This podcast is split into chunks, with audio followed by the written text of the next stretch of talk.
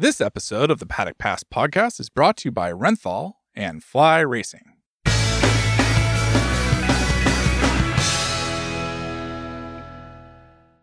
Welcome to this special edition of the Paddock Pass podcast. Why is it special? Well, we're actually three of us together uh, right after the Grand, Red Bull Grand Prix of the Americas in Austin, Texas.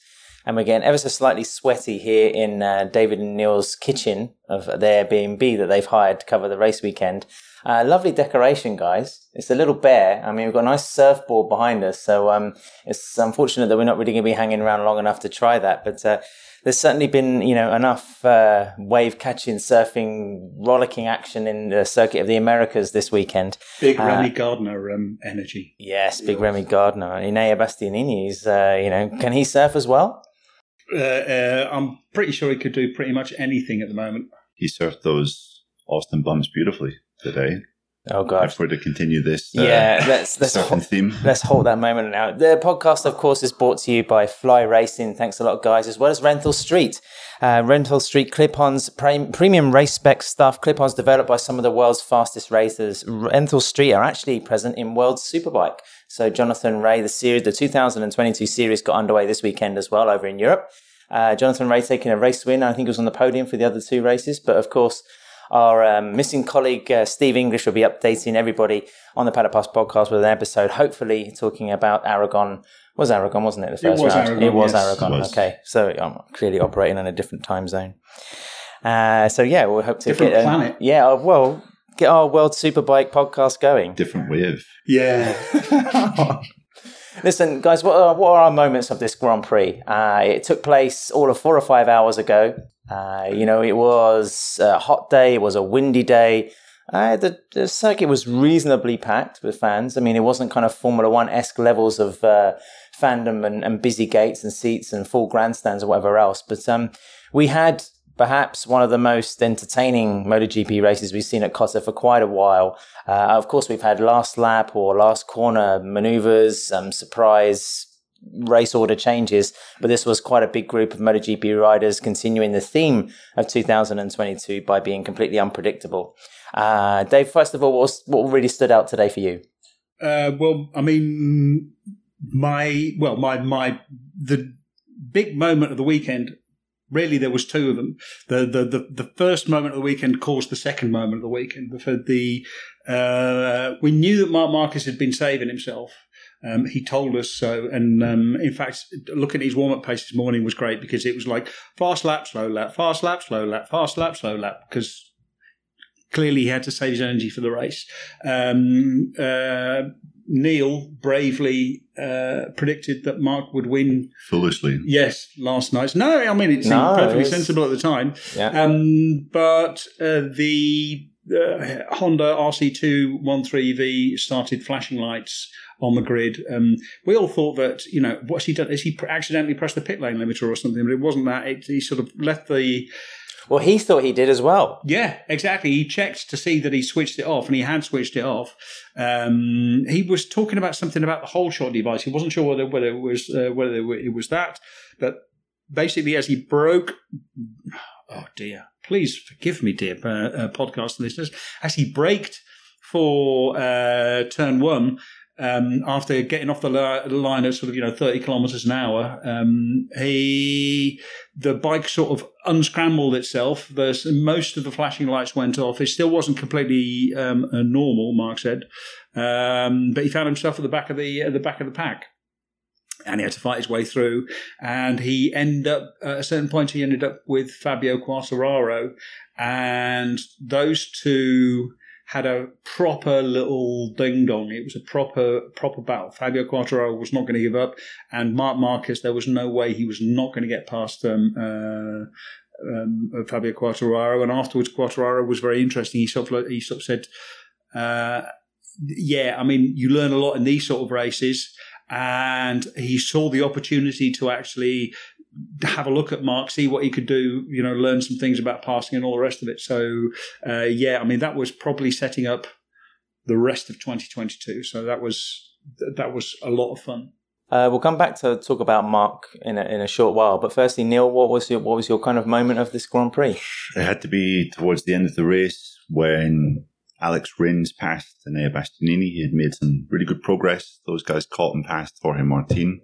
And um, Rins at that point was the danger man in the race, looking really strong.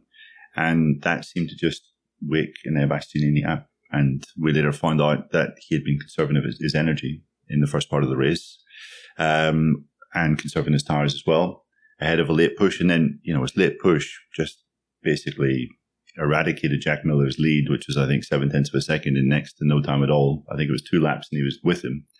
Um, and seeing Enea at the end of the race, it made me wonder, even if Mark hadn't had the issues at the start, like, would he have been able to live with that? Because Enea was just in a, in a class of his own, really. Um, and in such a close race where we had the, the full top 10, more or less, all circulating together for him to then put two seconds into the rest of the field in the last five or six laps, I think um, shows many things, many of his qualities, just how good he is at managing tires.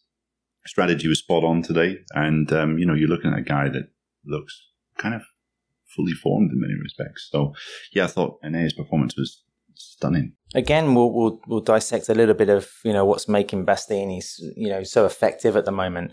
But um, for me, my moment again involves Alex Rins. You know, I think his last lap pass on uh, Jack Miller takes second place. Again, we've seen Rins do this kind of stuff before. I mean, he seems to be incredibly precise as well as confident when he wants to be. Um, I, for one, was a little disappointed that Jack left the door open. Um, actually, post race, he explained that he knew Rins was going to take that that spot. I think it was down into turn 18 um, you know, the left hander where Rins made the move. 19. But he, uh, 19, he tried, sorry, yes, the penultimate corner. And he tried to cut back across, but he said when he got on the gas, the bike just went sideways and he wasn't able to get the traction to attack him again. Um, you have to think Miller, okay, it's his first time on the podium. Uh, you know, hasn't had the best of luck, of course, this season so far. So he's going to be reasonably satisfied. But to lose second place after leading most of the Grand Prix, you know, good two thirds of the race, it was uh, somewhat disappointing. But Alex Rins, guys, I mean, he has a, a connection with COTA, of course, but uh, are we seeing like a completely rejuvenated, you know, rider for Suzuki? There was one point last year where we thought he's going to get kicked out. You know, Joan Mir has superseded him as Suzuki's top dog. Uh, we were talking about younger riders perhaps coming in, Suzuki taking their former model of having one established core A-list rider and having a younger guy they can bring through. And Rins seemed to be out the door, but so far I mean, he's one of, I think, only two riders to have been made more than one podium appearance. Yeah, uh, to me, there really seems to be a change in Rins. He seems a lot more relaxed. He seems a lot more uh, calm, a lot less flustered. He's not making the same kind of mistakes which we've seen previously. Uh, I mean, it, it, basically, like I think last year it was what four races in a row that he crashed out of. He doesn't look like he's going to crash out of. Uh, he hasn't really looked like he's been taking that kind of risk at all. Uh, he hasn't really looked like he's been taking the kind of risk um, that is going to see him, uh, you know, like lose it and fall out, fall off, or, or, or, anything like that. He looks completely in control. He looks like he knows what he's doing. He he just looks really much uh, much better. He also looks sort of calmer, more confident when you, when you talk to him. He just he just sort of exudes like, okay, you know, I've got this under control. Let's see what happens. Yeah, what do you think? I mean, is Alex Rins a transformed character? Is it the effect of being a new father? He mentioned as well he's worked a lot on his mental approach to racing, which clearly was an issue that affected him in 2021 from being in promising race positions to crashing out. I think it was four or five races in a row where he hit the ground. Mm, yeah, yeah, he had a horrible run last year. I think the um, MotoGP Unlimited series shone a light on the thin ice, I guess you could say Rins was on in that garage, like the, the sort of the the anger that um, his crew had at him during that really sticky spell. There was just it was it was anger. It was it was sheer frustration because they knew that he was throwing away great opportunities. Uh, wasn't using his head. I think there was when he crashed out in the race in uh, in this unlimited show. You saw his uh, crew chief Manu um, you know, saying, well, why is he trying to do too much too soon? Bit of patience, you know, and that was, um, that was definitely lacking from Rins's approach. And, um, yeah, he does seem to, um, be camera, as Dave said. Um, he certainly seems to be, I don't know, engaging a bit more. Like we've maybe mentioned a bit on the pod before that, okay, he's speaking to us in his second language or his third language, in fact. Um, but he was kind of unwilling to engage, go into detail, talk about things in a sort of interesting way. It would be bland. It was almost like he wasn't really there. He was just saying, you know, operating at 50% mental capacity and not really engaging. This year, there's been a change in that, and he's actually been quite interesting to go and listen to. Um, and, um, you know, he's, he's, he's super fast. I think his riding style is probably more suited to the Suzuki than Joan Mir's because, you know, Joan's pretty aggressive. Rins is so smooth, and that's kind of what that bike needs, I think, to be fast.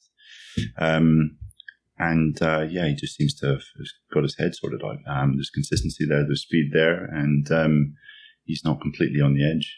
We're talking about an infuriating rider, of course, because the talent, the talent, the talent is clear. But like like Neil says, you know, he, he when he wants to, he doesn't evoke much character. There's not much to relate to. There's not much to, you know, for all the the posturing with the, you know, I don't want to say immodestly, but the the helmet designs. I mean, his gesture about the Ukraine and and their plight, of course, in in this kind of um, Eastern conflict going on was was very commendable. But uh, I do question about whether he, he, we can take him seriously or not.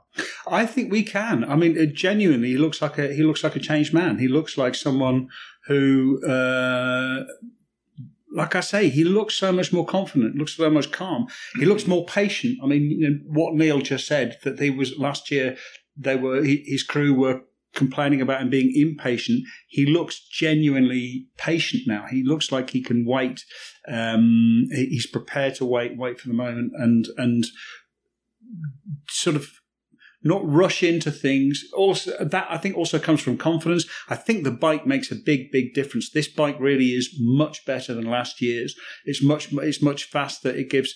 Uh, I think it was. Uh, I can't remember when I when I asked him. I sort of, you know, what's the difference between last year? Uh, you know, I said, you know, you look more relaxed. What is it? And he says, I can breathe on the straights. Um, so it is that confidence, knowing that you're just not going to have like a million Ducatis blasting uh, blasting by you, by you all the time. By the way, I thought it was interesting that uh, there were a lot of Ducatis going past uh, uh, uh people again. Uh, other tracks you've really seen that the Ducatis have had to dial down the the, the, the, the horsepower to save the fuel. Didn't seem to be so much the, the, the case here. Yeah, Rins in the press conference was talking about how the Suzuki's strengths, the chassis, of course, you know, maybe for COTA. Because if you look at the Suzuki's, there was an interesting study where Joan Mir said to us uh, in a debrief after the race that he didn't feel that the circuit of the Americas was a very motorcycle friendly track. He, he admitted he was comfortable there, but didn't like it. Mm. Um, whereas Rins seems to be the opposite. He says, you know, the real strength when it comes to the GSXR is in the hard braking, um, the way the bike can be moved, the agility, of course. Uh, and, you know, where he's struggling is maybe on acceleration. But, uh, you know, he just didn't really have many weak points, it seemed today. And uh, I think if we go to Portimao, where he's been quick in the last couple of years, uh, and then to Jerez, where he was looking so promising until he crashed and had that shoulder injury in 2020 before, during the test. Um, and then, you know, he struggled for the next two to three months, I think, with that shoulder problem. Yeah, I think we, we, we have to reevaluate Rins. I think you have to look at both Suzuki's and say they've had a very solid start to the year in weird circumstances, odd races and rounds, things kind of in some ways out of control. And they've scored top six, or I think in Rins's case, top seven finishes in every race. Um, yeah, you know, I mean, Joan Mir, we were talking about this in the car, that was Joan Mir 6644. Hmm at. I mean, you know, this is supposed to be a topsy turvy championship where the mm. season where nobody uh, is capable of doing the same thing in a row, and like. Joan Mir is almost impossible to not do the same thing. You know, it might yeah. also. Well, he was quite chipper in the debrief. He said, like, mission accomplished. I'll come away from these four very diverse and challenging rounds before Europe and, you know, with decent points. And Mir, I think, was, well, I spoke to his crew chief after the race. He said, this is Joan's worst track on the calendar. Um, so to come away with fourth, I think he was three seconds off uh, Bastianini at the flag. I mean, that's that's job done, you have to say. Um, but just the thing about uh, Rins, he was great consistently into turn 11, and you just saw his brilliance through that first sector. On the brakes. Of, yeah, on the brakes. But basically, that was a consequence of how strong he was through those curves coming out of turn two and then right the way through to turn 10. And then he was just constantly getting in there. And even if he was being drafted by, he still had an answer for a couple of guys, either in turn 12 by keeping the tight line, uh, or turn 19 like he did um, on the final lap with Miller. So, yeah, it was a, a really sound performance from Rins, and um, yeah, love his work so far this year. Change, change man. Loving your work, Alex. loving your work. Big fan, big fan. Talking of riders re- reinventing themselves, uh, you know, we've seen, you know, Enea Bastianini, you know, I mean, arguably he has to assert his status, you know, in MotoGP. Um, and, you know, a second win, he's won 50% of the races this year do we have to start taking him as a creditable title threat where at the beginning of the season, you know, I mean, Steve, I'm sure would have loved to have looked at the odds of Beat Bastianini being 2022 MotoGP world champion. Yeah, was someone, uh, someone messaged me on Twitter or, you know, uh, replied to me on Twitter saying that they showed me their betting, uh, the, the, their betting profit and they had made a, a, nice tidy little sum off of a, off of a tenner on uh, Bastianini to win. So, um, uh, someone owes me a beer because uh, I predicted he'd win last night. Because yeah, I mean his, his, pace was superb. I think that there's a few things. First of all, Bastianini is a really good rider. We saw that last year. You know, he had a he had a very strong especially the second half of last year uh, in his rookie season on a GP19. The GP19 was fine, but not a great bike. Um, uh, especially not since the other bikes would would been uh, developed a lot uh, a lot better. I think um, the the GP21 is a better bike, but Enea Bastianini he's grown a lot, um, and I think genuinely, I mean, the advantage is the GP21 is they have absolutely they have hard drives and hard drives full of data for the uh, uh, for the thing, so they know exactly what the bike will do. They were here in October around the track, so they know exactly what what the bike how the bike is going to behave around the track. Uh, so there's a certain amount of setup work which they don't need to do, but I also in the press conference, I asked um, Jack Miller, listen, was Bastianini around here? Is that because the GP21 uh, is better around there? And he said, no, no, no, that was that was all Bastianini. That was all, you know, they, he is It was a so great good. answer. It was Yeah. a great answer. Yeah, it was a really good answer. You know, it's his throttle control. He's really good on the throttle. It helps that he is um, uh, sort of smaller, uh, lighter. It means he can sort of, you know, brake and accelerate. He has a little bit of an advantage in brake and acceleration. Um, but generally, it's just his throttle control. He he manages the tire better. He, he doesn't slide the bar. Uh, he doesn't slide the tire. He he slides the tire exactly enough. Whereas uh, Jack Miller is more of a uh, uh, you know whack it open and um, uh, get the thing sideways and get it around a corner. Yeah, because he was saying that um, he was saying it's really difficult to kind of understand what he's doing exactly because he doesn't necessarily move his body much on the bike. You see his head moving, but it's almost like his hips are always in place, and it's some kind of movement that he's doing from his core.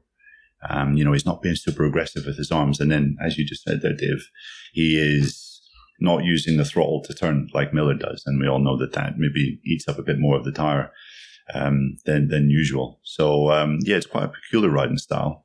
The, I mean, the, the other thing is because he is quite small.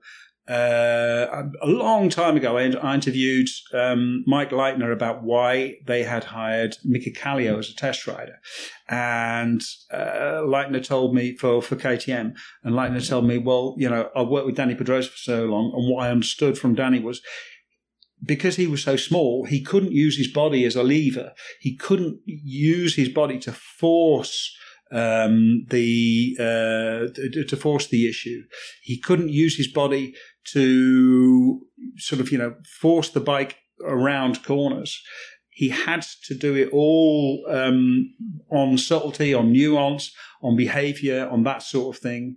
Uh, so, to me, that I think is uh, one of the things which also, I mean, this was why Leitner hired um, uh, Mika Kallio, also another short rider who had to do more with his feeding, with his sensitivity.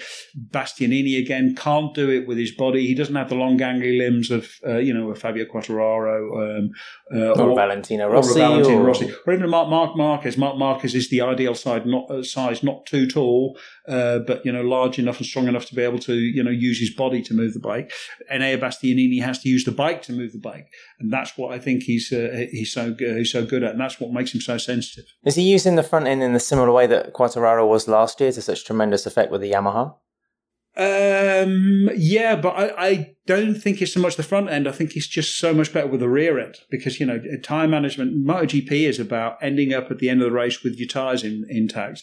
And we saw Fabio, was it uh, uh, fastest lap, either last but one or uh, one Enea. or two? Yeah, Enea, yeah, yeah, Enea were saying the fastest lap, uh, uh, you know, new lap record pretty much at the end of the, uh, at the end of the race. That just very, very impressive. It means you understand the tyres, that you've got the absolute maximum out, out of the tyres because you still have plenty left, and they opened a big, big back. And the thing also that this this was apparent from his days in Moto three. He would uh, he would always come on strong at the end of a race in Moto three, the same in Moto two. Usually, the difference there um, and last year MotoGP was his qualifying was fairly miserable. Um, he couldn't qualify that well. And I think that's one of the big things that he used through the winter to, to work on. And you've seen that this season. Okay, he was um, he was on the second row here, but that that's pretty decent. He was on the front row in Qatar.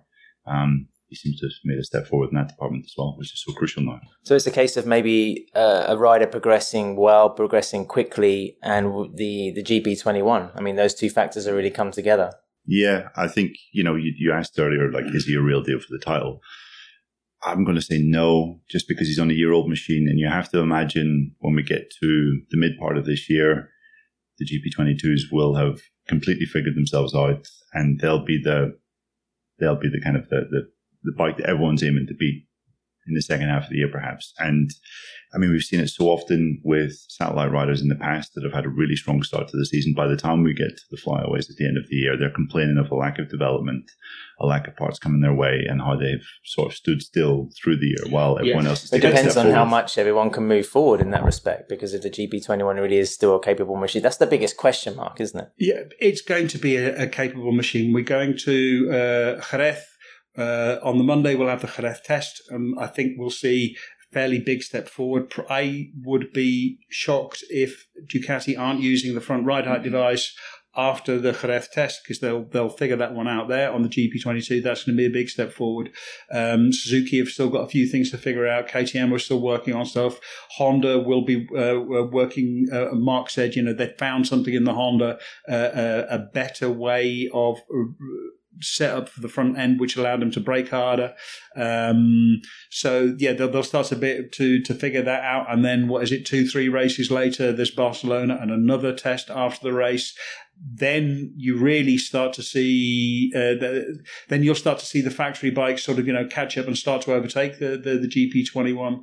Um, the, the this always happens. The satellite riders start with a uh, an advantage because they've got a complete package and um, that's not the case with the uh, with, with, the satellite riders. You know, with the with the, or with the, with the factory riders. The factory riders take a while to sort the bike out. Just to wrap up the you know the topic of Bastianini, for want of a better phrase, is he is he a rider? Is he a sexy enough rider to be MotoGP world champion? Because I think a lot of people, even up until before this weekend, would have put him fifth in the ranking of Ducati riders. You know, I mean, you would have said Zarco, Martin, Miller, Bagnaia.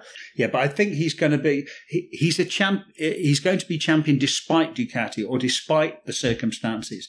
He is a class class rider. Yeah, he's a Moto Two world champion. We're doing him a slight disservice. Yeah, you know what I mean. He's not. Yeah we wouldn't call him oh, yeah. star billing in MotoGP, would you? Yeah, no, no, no, no. I mean, he might not be star billing, but he's just good enough. He is simply um, possibly better than the rest. I mean, like Uh, Jorge Martinez got that, that star quality, um, but he just went backwards today. Um, he doesn't. Jorge Martin has.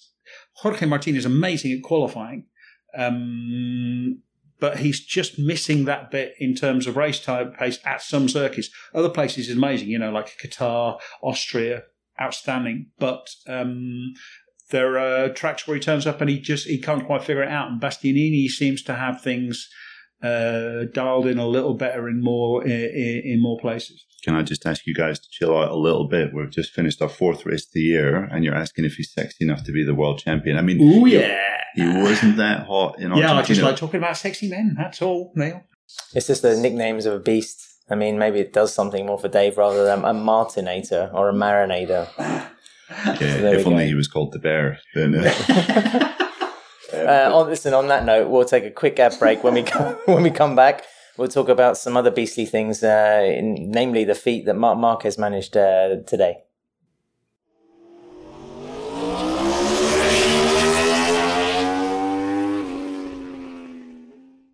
Renthal Street clip on handlebars are premium race spec clip ons available in nine different options, two different offsets, and six different diameters. All developed in collaboration with top level race teams. Use the Fit My Bike tool on renthal.com to find the correct fitment for your bike. Welcome back uh, to the Paddock Pass podcast. We're going to carry on with our talking points from round four of MotoGP 2022. Mark Marquez, guys. Uh, Dave, as you said in your moment, he didn't get off to the best start. Had a fantastic battle with uh, Fabio Quartararo, where we were actually watching this and thinking, is he going to be mentally screwing with Fabio at some point? I mean, obviously both were pushing, but there was a, a close proximity there where you could see they were having a bit of cat and mouse, a bit of a joust. Uh, it would have been, you know, curious to see what would have happened if there had been contact. Well, there almost was uh, going through the the S's there at the beginning of the lap. But uh, we're impressed, aren't we? I mean, Marquez, even though it, we're in one of his fortresses, you know, this and the Sachsenring and goodness, half a dozen other tracks on the calendar, uh, he came back to gain confidence. But I, I would say that's definitely a job well done. I think, or I suspect, I mean, he was very interesting afterwards.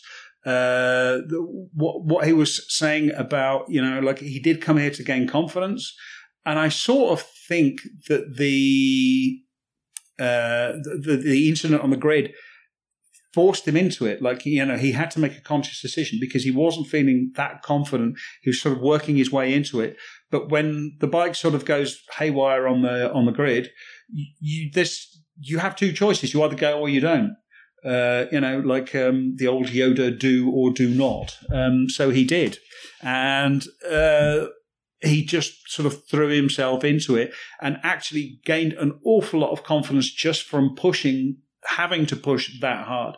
Not having the, the luxury of thinking, shall I or shan't I? Should I risk this? Should I risk that? He just risked everything. He was the old Mark. It was also very interesting that he said at the end after after the race, like I um, spoke to the doctors. It was important this weekend not to crash, and he didn't crash this weekend. Um, I think he is much more wary of crashing now. I suspect we're going. He's going to go from you know being the rider who crashes most to the rider who crashes. I don't know if at least, but a lot less. He's going to be a lot, a lot more circumspect in that uh, in that respect. Um, but yeah, I, he looked like the mark of old. So, you know, the passes he were making were just. I mean, they were cheeky, uh, clean. Ish. That's right, and really hard. Um, and that was what made the battle between Quartararo and Marquez so great. They were, I mean, there was no love lost. They were, they were absolutely giving it everything to get past. They did not want to to, to finish behind each other. And event, I mean, in the end, Quartararo had to give up, but not because he lost the fight, the spirit, but simply because he didn't have the speed of the uh, uh, of the Honda. So yeah, I mean, this I think was a it was a fascinating, it was a really really good battle. It was also just uh, I think it was an important moment for Mark to regain his confidence, and I think we he's back to the old Mark from now on. When we sat down for the rider debrief, I said to him, "You don't like an easy life, do you?" And he said, uh, "Yeah, who wants an easy life?" And laughed away. But it's, uh, I mean, Jack Miller was gracious enough in the press conference to admit that, you know, we saw a better race than usual throughout the field, or, or to a deeper extent um, in COTA. And he said, you know, part of that was down to Mark because you know we've seen him disappear practically in so many editions at, at this race uh, of this Grand Prix at this particular venue. But uh, Neil, I mean, for you, from what you saw of Mark today, it's all systems go, isn't it? I mean, when we get to Portimao and Jerez, Jerez especially, perhaps, you know, he's going to be wanting to perhaps bury a demon there, particularly because, you know, last year he also had a pretty fast crash coming out of dry sacks. Uh, yep, he did. Yep, exactly. I don't think um, I don't think the, the start made any difference to his approach today. I mean, if Mark was starting from where was he ninth on the grid? Yeah. I mean, he was going for the win. Like from there, Yeah, but he could have taken his time. He could have. I mean, like he would have. Um, it, there would have been a few moments where he would have had to. He would have had time to think about. Uh, is it, do I do it now or do I wait for a couple of corners? Whereas if you're 24th, you can't afford to wait for a couple of corners because mm. if you wait for a couple of corners, then the the guys at the front have already got have pulled out another half a second uh, ahead of you because you know you're still five Ducatis in front of you, and the first one is getting ahead of the rest. Then I think you're just inclined to go like hell and try and attempt everything you can to get by the guys in front. He said he was going to attack as soon as possible. Yeah, yeah, yeah. He so. said he was going to. He said he was going to, but I mean, like saying you're going to attack and actually being forced to attack. Like I say, I think it, the the decision was taken out of his hands. He probably would have done the same thing it's Marc Marquez. It is Marc Marquez, yeah, but it was Marc Marquez without you know without that that kind of confidence. So I think um, I think this was taken out of his hands. Uh, uh, he was forced into uh, you know, he was forced into being Marc Marquez, and he was Marc Marquez. Uh, yes, I think we're arguing over very very minor details here. That's like, right. Yes, the, the precise number of angels which can dance on the head of a pin. Yes, but he was.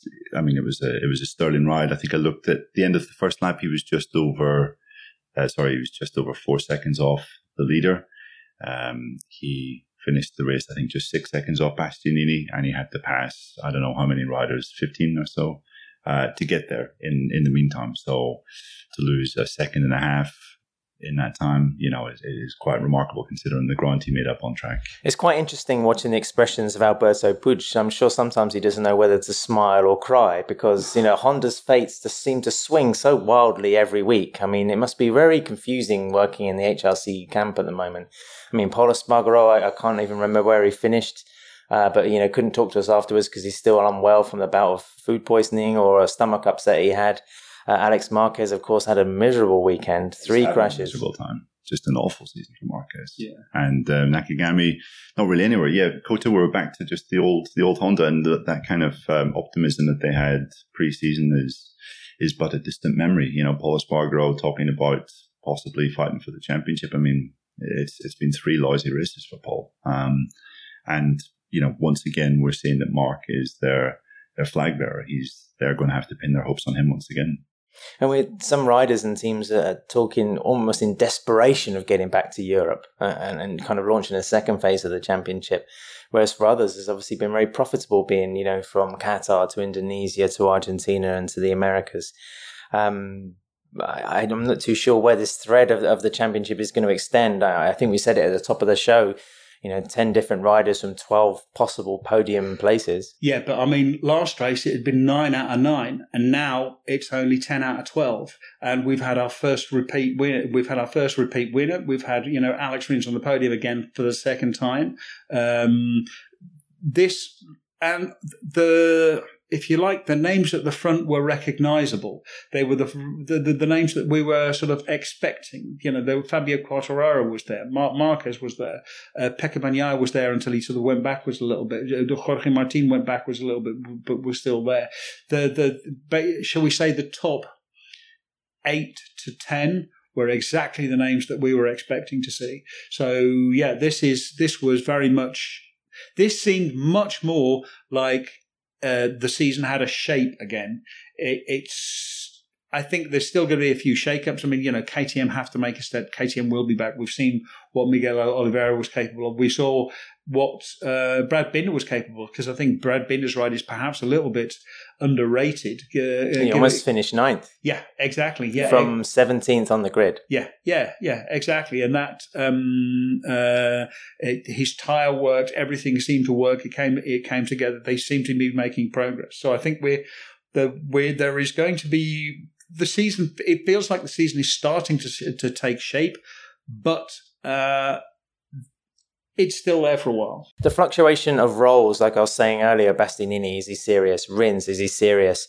Uh, you know, we, we thought Pecco Bagnaia was going to be one of the favourites for the championship, and he's finally starting to get some points, but hasn't had the explosive impact as he finished last season. Um, what about the Aprilias? I mean, we saw Aleix Espargaro come into the Grand Prix as the world championship leader, really uh, take take your surfing analogy, or you know, fandom Neil sitting here in some shorts as well. You're really getting into it. Uh, you know, he he was on the crest of a wave, wasn't he? I mean, Grand Prix winner, right on the top of it. Uh, you know, we've rarely seen Aprilia looking so buoyant as well as you know the Catalan himself and it didn't quite work out. And he, people were even asking him, "What's the status of your contract with Aprilia? Has any talks happened in in, you know the few days since you've given them a milestone achievement?" and for 2023. And that didn't really, there wasn't such a positive reaction to that. And, you know, um, the, the, black bikes, after looking so quick initially at COTA, really didn't figure in the running, did they? Yeah. I mean, um, I think Aleixo's performance was probably as laboured as that analogy that you just made there. riding the crest of the wave. Um, yeah. I, yeah. With, I think Aleix had, what, five crashes at COTA last year? Absolute nightmare. Yeah. Uh, was really far back in qualifying. Uh, yet they had good rhythm um, in free practice, and you almost got the impression that Aleix that in its own right was enough for Aleix to be kind of happy. He was that he didn't fall off five times. That also, um, but you know, he, he was saying on Saturday, even though they had a pretty lousy qualifying that, um, and they didn't get into Q two, um, that their pace and their, their, podium potential at this track uh, proved that um, they were going to have a, a, good season, um, maybe even more so than, than Argentina. Um, so, yeah, it wasn't a great ride from him, but this is definitely one of his worst tracks. Vinales, you want to be positive, but yet again, uh, there's a guy that had genuine podium speed. If you look at the fastest laps by riders, he was the third fastest rider in that race. I think he said his fastest lap in the race was like less than a tenth off Bastianini's fastest lap of the race. Um, and you know, similar similar story really to Maverick. Um, slow start, poor qualifying, didn't get into Q two. I wouldn't say lethargic opening laps, but just not the kind of aggression in the opening laps that you need to be able to make progress from there. And at one of his best tracks, when Aprilia is as strong as it is, um, he feels to he feels to make the top eight, I think, of the top nine. So I would say, yeah, it's a dis- disappointing performance from Maverick. Um, I wasn't particularly expecting much of him coming here. Gossip is part of any sport. I mean, it generates uh, interest, the stories, you know, a little bit of fuss. Um, you know, people are already talking about contracts. They were this weekend. Uh, whether it was the future of Jack Miller after making the podium for the first time, Aleix, as we mentioned, Fabio Quartararo as well. There's obviously talks going on behind the scenes, uh, whether it's managers or agents putting out feelers or, you know, there's some serious uh, negotiating going on. Uh, first of all, Quartararo, after his experiences this weekend, should he feel um, encouraged by his position at Yamaha, or do you think you know he's still looking around? Do you think no, he's being shopped around? He's 100% being shopped around. Um, I don't think he's feeling particularly comfortable either. Certainly, uh, he was asked. Um, so, what's your opinion of the bike? It was basically asked, you know, do you um, uh, are you going to have to compensate for the bike or not? And he gave a sort of convoluted, uh, he gave a very politically correct answer, and then um, said something, you know, I, I, have my opinion of the bike. So then he was asked, so what is your opinion of the bike? And he says, I'll keep my opinion of my of the bike to myself. Um, Maybe so, it's because he's asked every week, though. No, no, no, because he doesn't think the bike is very good. It's quite obvious from the answer that he gives. He has that look on his face that sort of says, um, uh, uh, dear Santa, please can I have those 30 horsepower that you offer that, that, that, you gave to Suzuki by mistake? Yeah, but let's be honest, Dave and Neil. I mean, he's not going anywhere, is he? I mean, he could get in the queue of riders at Ducati, or, you know, he can be Yamaha's top dog and bank on the fact. Or it could be Marc Marquez's teammate. Why would you want to do that? I mean, surely you're not hiding to nothing. I mean, Paul Pol took the ba- look. If, if Pol took believe- the carrot of like, oh, going yeah, to the best team with the best rider. And- that's right. But the, why would he do that? Because they all believe that they can. That if they're on the same machine as someone else, they can beat them. Because otherwise, why would you even bother turning up? Because I mean, like, otherwise they're all just racing for second. And yes, they are all just racing for second. But I mean, you wouldn't you have to sacrifice so much. You have to have so much belief to keep doing this, to keep throwing yourself up the road, to keep training and, and sacrificing so much. Um, you're not going to do that if you think that, you know, oh, maybe I can get sort of sixth at the Sachsenring or something. You are thinking like, given the right circumstances, I can be champion. Fabio Quartararo already proved that he can be champion. They, they, from the three teammates that Marc's had at Honda, he's retired two of them. I mean, this is not an easy saddle to have. And also, there's yeah, a budget but, thing. Yeah, Honda won't be able to afford you, Quartararo. You, you underestimate the, the self belief, the levels of self belief necessary. I mean, you know, Pol Espargaro went to uh, went to Honda expecting to be a competitive with Marc Marquez. Pol Espargaro is a very fine rider, but he's not competitive with Marc Marquez. Then again, who is competitive with Marc Marquez? But Fabio Quartararo believes that he can beat Marc Marquez, and especially if they're on the same machine, then it's just his talent versus Marc's talent. And yes, Marc is very, very special, but uh, Fabio thinks that he's pretty special too. And to be honest, he is pretty special. Remember in 2015, you know, they changed the rules so he could um, uh, join uh, uh, the Moto 3 early and he was welcomed as the new Marc Marquez and all the rest of it. So, yeah, of course he believes it. Yeah, he retired Lorenzo and he retired Pedrosa, but they were at the end of their careers. Um, also, uh, uh, Lorenzo did, did, sort of manage to hurt himself really badly in, in the last couple of years of his of his career. It's a new Honda. Pol Espargaro there is a, a, fine rider, as Dave says, but he's not a MotoGP world champion. And Fabio said on Saturday, um, someone asked him about the trouble of adapting to a bike because he does have quite a particular riding style. Um, and he said, you know, the, the thought of adapting to a new bike is, is not an issue. I'm not thinking about, I have to choose a bike that is in line with my riding style because he is absolutely sure that he could adapt. And that for me was a sign that he's very seriously considering yeah. other avenues. Um, as, as Dave mentioned, you know, he's, he's pretty nonplussed about the situation. And, um, you know, I think I have to say, I thought he rode really well um, today. Yeah, he got beaten by Marquez in the closing laps, but he got beaten by Marquez at COTA. Even when Marquez was a bit physically destroyed in those those closing laps, but he he got the he wrung the absolute maximum out of that package. And when you see someone like Fabio, sorry, Franco Morbidelli and Andrea Dovizioso fighting for 15th at the flag, yeah, I mean, it shows you that you know Fabio's head didn't go down. He's he's I think he's he's basically sparing I think, Yamaha's blushes. Well, Yamaha obviously need him more than he needs the Yamaha, yeah, but I just think his options at the moment are, are, quite limited, aren't they? Well, they're only limited to say Repsol, Honda, um, Ducati. I mean, I, I mean, Ducati tried to hire him. You know, they, they, they already tried to hire him, and that was one of the reasons that he got moved into the factory team so quickly. Um, uh, Ducati have a uh, an embarrassment of riches at the moment, but if he if they you know if they are being offered the 2021 world champion and a rider who is clearly at an exceptionally high level, they're not going to turn him down. They're not going to say, you know what, no, we're all right.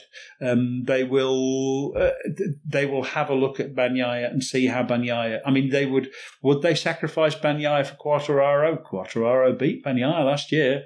Um, Bagnaia's already he has a two year deal. Well, yeah, all right, yeah, fair enough. Um, but uh, Miller, Jorge Martin, Jorge Martin. We're all talking about Jorge Martin going straight to the uh, to the factory team. Does he go straight to the factory team? I mean, you know, would you would you choose uh, Quartararo over over Martin? Um, Suzuki, maybe even. You know, that Suzuki has got more horsepower. Uh, Joan Mir has yeah. been sort of reasonably unhappy. Alex Rins is obviously on a um, uh, on a prove it contract. Uh, so, yeah, I think there's lots and lots of I think that Fabio has a lot um, uh, has a lot of options, and I think what's hap- is clear what's happened to the Yamaha.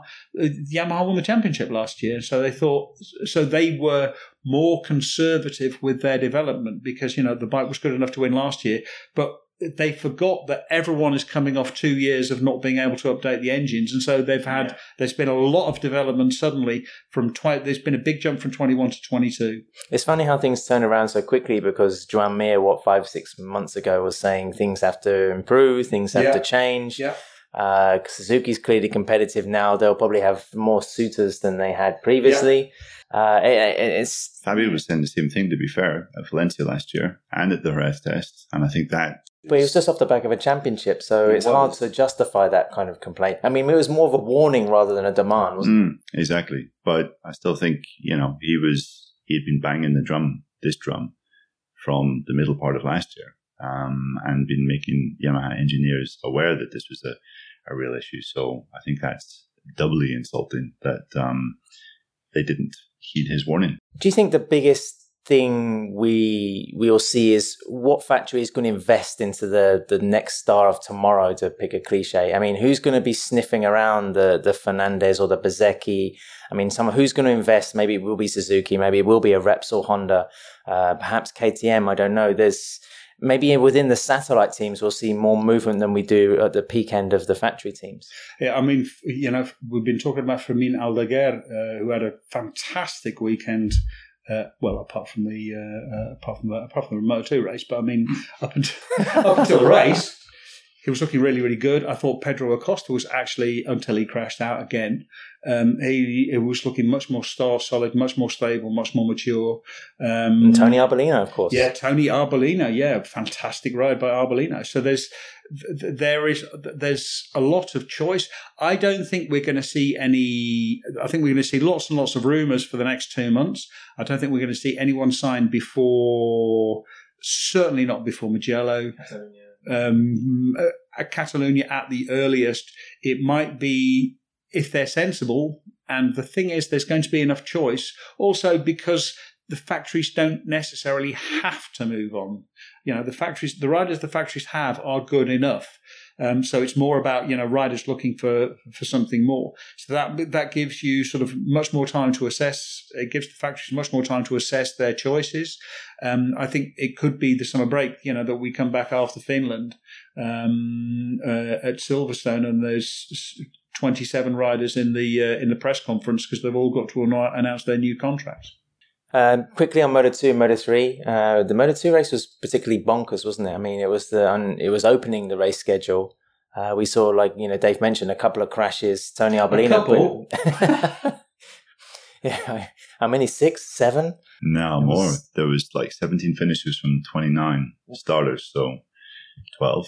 Yeah. Well, I mean, Yeah. what can we put? There? Is there any factor in that? Yes. Maybe Um, because it was that was probably when it was windiest. yeah, I'd say. conditions were different. It was a bit cooler. I think the front tire was on the limit of what it could do at that track, especially when it was in traffic. You know, there was um, the front tire was overheating.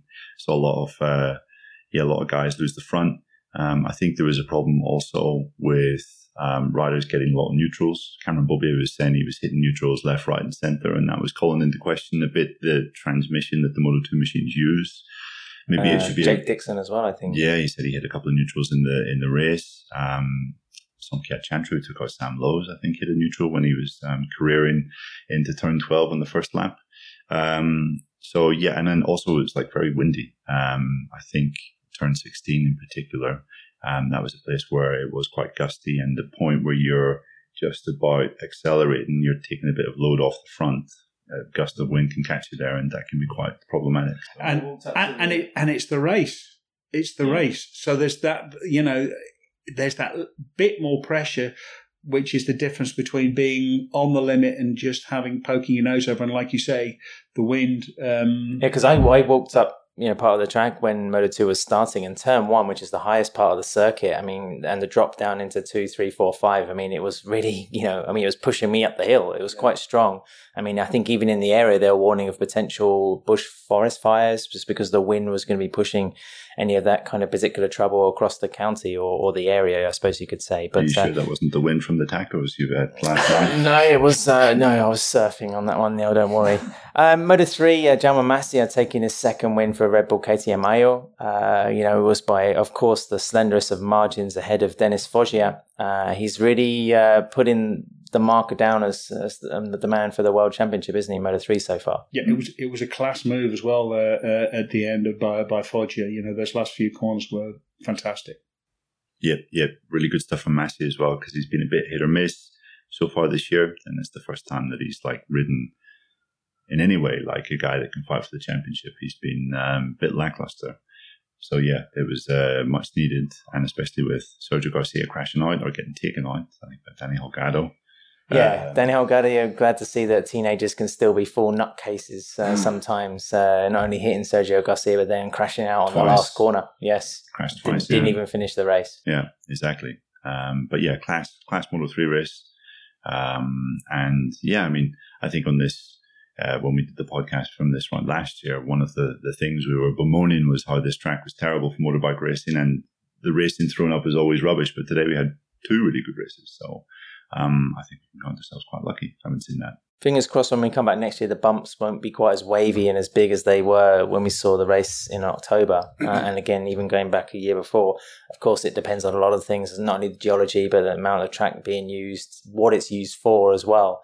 Uh, all important issues, guys. Let's let's move on to the last section of the, the podcast. Um, winners and losers. Um, Dave, I, I'm going to say for me, I'm going to mention my first winner, and I took great pleasure in seeing Danilo Petrucci take uh, two race wins in the opening round of Moto America on the on the I said Desmosedici, the Panigale. Uh, you know, even though he's in somewhat dodgy shape physically, uh, you know, he still managed to show what a class act he was and uh, very popular win as well. I mean, it was evident, I think, amongst the Moto America paddock that you know he was he's already a popular addition to the series. Yeah, I mean, just just a fantastic personality and a, a, a genuinely nice person. He's a he's a uh, like I say, you know, the, the the last human in MotoGP. He was uh, a, a, proper warm person. So yeah, everybody um, uh, everybody really felt he deserved it and wanted it and, and, and, was happy for him to win. Neil, apart from the taco industry here in Austin that profited from your hard-earned dollars this weekend, who was who was your winner? Um, Suzuki. I think Suzuki were my winners because Alex Rins produced a, a super race. Um, he's looking like a really strong figure, and they've got two guys I think that can that can really fight for the championship this year. Um, yeah, I mean, they've, as, we, as we kind of mentioned on the pod so far, they've navigated four very tricky rounds with solid results that haven't been necessarily that eye catching, but they've said, or they've given themselves fantastic foundations um, from which they can go on in Europe and uh, start to consistently be on the podium. So I think Suzuki have done a great job at the start of this year. Who stood out for you, Dave? Um, I'm going to be greedy and have two because, uh, I mean, Dennis Foggia is dominating Moto 3. Uh, just genuinely. yeah, but I mean, when second is disappointing, that it generally means you're doing quite well. But I think my big winner is uh, Marc Marquez because Marc Marquez is back. That this was Marc Marquez. He came back from a huge, huge, huge crash. Um, one all he did all weekend was talk about how it had sapped his confidence. Uh, and this race, I think, gave him a massive bout of confidence. They also found something on the Honda tailpin braking, uh, which was a big thing. There's still sort of his problem is still like the Honda is a V bike, so the V bike is um, corner entry, braking really, really hard, and then making turning really, really fast, and then picking the bike up really, really quickly and getting on the gas. So uh, they were missing the hard braking and the fast turning, which is this lack of feeling that he's been talking. They've solved part of that. So the pole, they've, they've solved the hard braking. They can do the hard braking again. Now they need to figure out the quick turning. Um, that may not come back because because of the change in the weight balance. You know, the the, the weight is further back, so they may have just have to find a way to to to, to ride around it to, to to live with this lack of feeling. Um, and the bike is already quick, so it's uh, to me, I think Marc Marquez really, um, uh, really benefited from this weekend, and I think uh, he's going to be a, compl- a real factor. But Fabio Quartararo said afterwards, uh, you know, Marc is going to be a factor in the champion. He's going to be in the fight for the championship. If you produced a performance like that after a weekend when I think only one free practice session, he actually put effort into it and rode like a normal weekend doing runs I mean, that uh, I know it's COTA, I know it's the Circuit of the Americas, but yeah, any doubts that were sort of lingering as to whether he would be sharp or or fully into it would be or well, were dispelled today. So I just, you know, when he falls off again, you just uh, cross your fingers. It's not going to have any Right. Yeah, but he, uh, he he is at some point he's going. I mean, this is I think we've said this before. His career, he's not going to retire like Valentino did at forty two. He is going to be forced to retire like Mick Doohan because he's hurt himself one too many times. Um, but he seems to be taking efforts to mitigate the chance that he does hurt himself. Um, and so, yeah, he's going to fall off. It's not going to end well at some point but the way that he's riding at the moment, the way that he's approaching it, the, the, the, fact that he got through this entire weekend without crashing, that to me says he's changing his approach a little bit, taking a little bit less risk, unless he has to. You know, he's leaving the risk for the race, um, which is when it's worth it because you stand, because the reward is so much higher. He's not going to be risking in practice so much. Neil, which uh, rider, person, or team, or thing will be rushing to the airport to get away from Austin? Uh, Yamaha. Um, I think it was uh, it was a tough day. We can't pick them every week.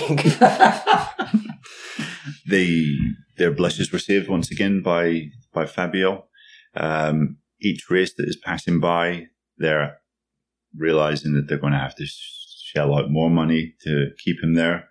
And as we just discussed, I think it's it's a it's a possibility that he, he won't be there next year. And if he isn't there next year, then Yamaha are screwed. I mean, they're in they're in deep trouble because he's been the guy that has been propping them up for the past year and a half. So I think um, I think they have reason to be genuinely concerned.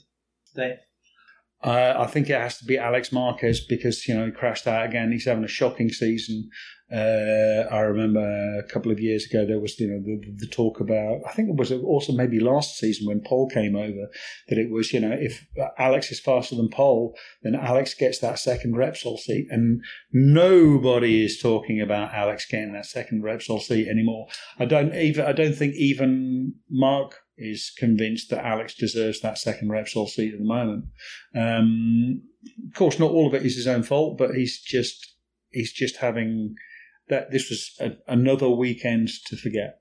I think for me, I'm I'm going to pick two riders: Sam Lowes, Sergio Garcia. People in the wrong place at the wrong time. I mean, it just goes to show even if you do have an exceptional amount of skill, that fortune is still a big part to play in the racing game. I mean, that's a big dent not only to Lowes's, you know, title aspirations, even though he's still trying to play catch up in Moto 2. And it was still, I think it was a testament to the man as well that he was leaning over the pit wall cheering on Arbolino, you know, mm. his teammate taking victory there.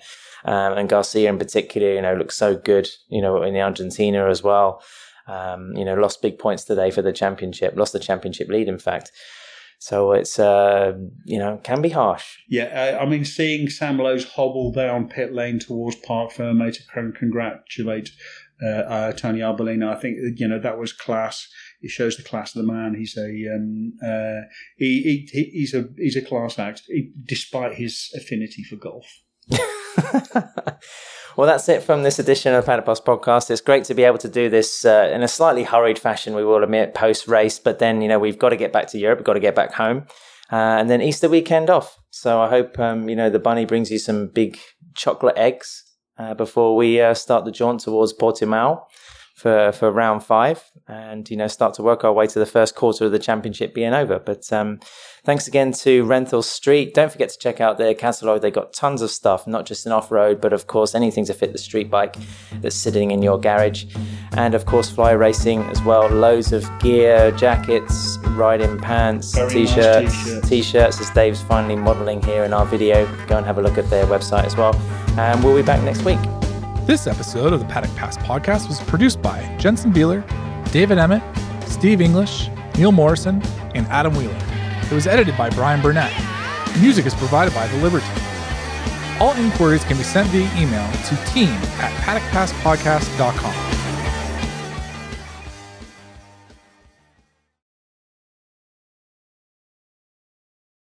World champion. I mean, oh yeah, yeah. I just like talking about sexy men. That's all, Neil.